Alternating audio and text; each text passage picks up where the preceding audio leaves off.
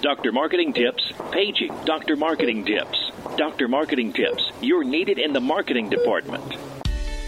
Welcome to the Dr. Marketing Tips Podcast, your prescription to the answers you seek to grow your medical practice easier, better, and faster. This show is all about connecting practice administrators and medical marketing professionals with peers working in practices, learning from experiences, making mistakes, and sharing successes. Let's get started. Hey there, welcome to the Dr. Marketing Tip Show. I am Jennifer. And I'm Corey. And today we are talking about marketing to patients because the best patient is the one you've already got. Yeah, so um, a lot of the times on this show, what we talk about is how to um, grow your, your patient base. And one thing um, that we also deal with a lot in kind of our day to day is uh, marketing to existing patients. So, yeah, we want to get new people in the door. Um, but oftentimes we find, like you said, that the best patient is the one that you've already got. And when they come in for one particular service, they're unaware of all of the other things that your practice can do. Um, so we wanted to spend a couple of minutes and then talk through some strategies and some tactics that you can use to market to your existing patients and let them know about the various offerings that you have at your practice. Yeah, absolutely. Because I mean, whether you are an orthopedic practice and you do knees and you do hips and you do you know cancer treatment you know of the bones or an ENT practice and you've got allergy and otolaryngology services um, or maybe you're a capitated practice and you really your focus is marketing on preventative care and different health techniques um, for taking care of yourself overall and no matter what it is the, the principles are still kind of the same. And so we just have to take that and put that into the right marketing channels for our existing patients. Yeah, I mean, your job when you think about it is to, you know, is to keep patients healthy. So how can you do that even if they're existing? So I've got a couple ideas here. Um, number one thing that I wanted to talk about is digital signage. So that's something where um, what I'm referring to is specifically like a television in a lobby or an exam room. So patient is either waiting to be called back or maybe they're in the exam room but they're waiting for the provider to come in. Um, you know, that's a great opportunity to let them know about the various other uh, offerings or services at your practice. So, for example, um, one that comes to mind is ophthalmology. So, we have an ophthalmology client who also has a med spa.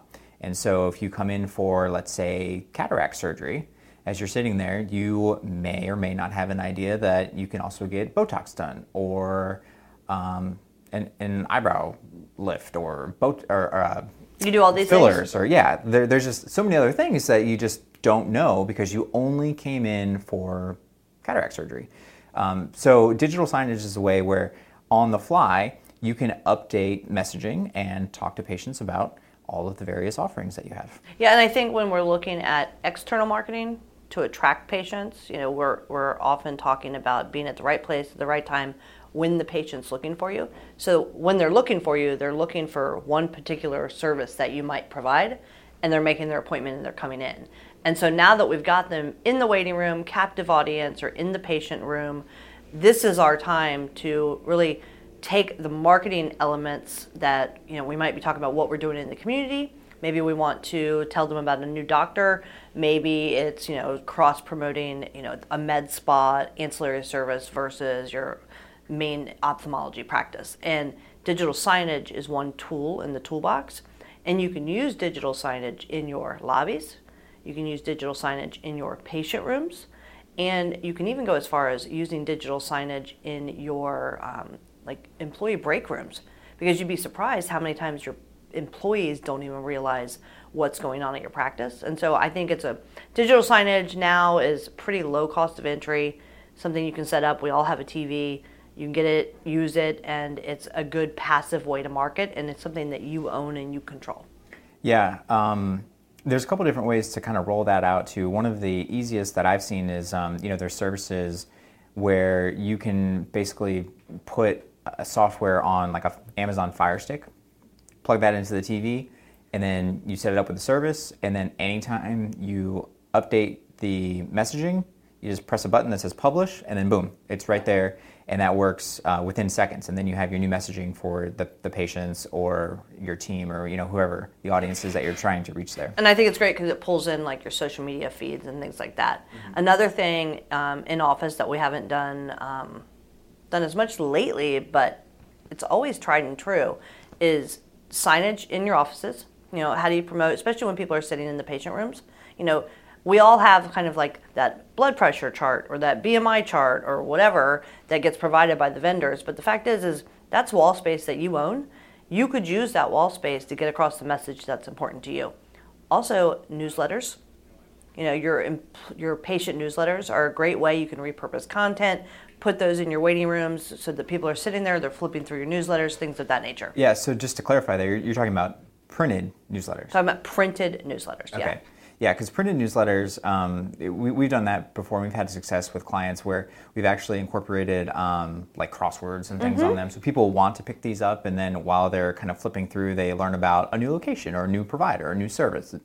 Uh, and then those can also be used to mail to um, referring practices as well. So you can hit on the internal side, and then you can also turn around and repurpose that and then use it from an external side as well. And then um, I wanted to clarify because I think email newsletters is also great. a great way uh, to market to existing patients because again if especially if you're a specialty practice so going back to the idea of, of ortho you know um, maybe i tore a tendon in my hand i went to that practice two years ago now my kneecap is bothering me i don't remember the name of the doctor that i saw you know i'm not in it every day but if I get that email every now and then, even if I don't open the email, maybe I, I see that and I go, oh yeah, I went to them for my hand.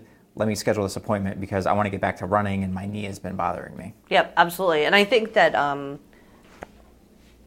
new patient paperwork is another place that you can market your practice. We have practices who we have um, that people come in depending on which subspecialty they're going to. They receive different paperwork for that subspecialty. Um, let's use spine as an example. We have uh, seven tips to like improve your spine health brochure. That gets handed out to almost every spine patient. We have, um, they've got every new patient gets information about the practice, which is also other locations, things of that nature. So I think it's looking at things that you're spending money on anyway and looking at it through a marketing lens. And it's not just your website, it's also your internal stuff. I think one of um, one of the, the coolest new uses of, of technology is um, I mean we know that text messages, like 97% of them get read. Um, and so using text messages to do a couple of different things. I've seen them used to fill empty appointment slots. So if you've got a list of existing patients, you can actually send out a text and say, "Hey, we've got some availability on Thursday." That works really well yep. for like med spa and Yep, that's great. Anything cash based, it works on. Right, exactly. Um, and then I've also seen it be used from an educational standpoint, and that works really well um, where let's say again going back to the orthopedic idea you are signing somebody up for like a hip procedure you can actually um, use a service and schedule out what they need to know pre-op post-op what they should expect maybe a personal message from the doctor and those kinds of things that really kind of go above and beyond which will cause a patient to you know just tell everyone that they know about that. So that, that's a way to engage the existing patient who will then turn around and then help market your Well, practice. that's really what you want. You want brand evangel- evangelical yep. patients. Yep. Um, I was with a client this morning and we were talking about an incident that a patient was lost. And I feel like the patients are always lost with this practice because it's kind of a difficult um, setup in an office. So, like, they have it's a big shopping center, and on this side they have a surgery center, and on this side they have an office, and on this side they have a walk-in clinic, and um, we were saying, you know, we really should have a video or something that gets emailed out ahead of a patient's appointment when they're a new patient and it should explain to them exactly where to go and it should be a little video that's a walkthrough because it's very difficult something we're always dealing with and that's a great way to you can communicate that type of information to a new patient before they come in and you could do follow-ups using the same type of service that you just described. Uh, yeah i like that idea because then added benefit to that when they get here they're not frustrated. Nope. Yeah. Nope makes it that much easier. Yep, and it makes it easy for them, and plus it's all you know. You put it out in the public, and other people will see it, and it'll do well on your GMB pages and all that jazz. So, last thing that I wanted to talk about for marketing to existing patients is um, using your social channels. So, social is a great way to have these, um, you know, like kind of organic conversations, and it's great to engage new patients, but you can also use it to talk to your existing patients. Um, I've seen practices use this to survey patients, just ask questions kind of to their followers, and then turn around and then use that data to implement something. Um, or you can, you know, if you've got a, let's say, a patient testimonial, this is a, a great way, again, to alert and remind patients about some ancillary services that you offer. Um, even if they're already an existing patient, they're scrolling through their newsfeed, they see a, a testimonial about, um, I think you mentioned allergy services for an ENT earlier.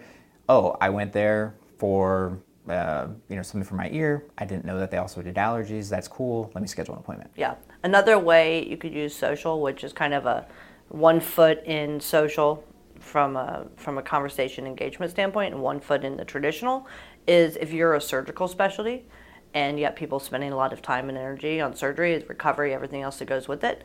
You know, grandma might have some questions about her hip replacement, or you know, you could go in and get a hip replacement. We'd be like, God, Corey's so young to be getting the hip replacement, and you might have some questions. And maybe the Google isn't the way to go. You could use social to put people who have had successful hip replacements with people that might have questions about hip replacements. You can also market to existing patients who might have questions about surgery by creating little um, affinity groups of a couple brand advocates that'll come into your practice that'll interact with patients that have questions from somebody who's actually had that surgery. This is the type of stuff that hospitals do for diseases like for cancer patients, for leukemia patients, like prostate issues. Like they, you want to talk to other people. That's why they have like these circles of care.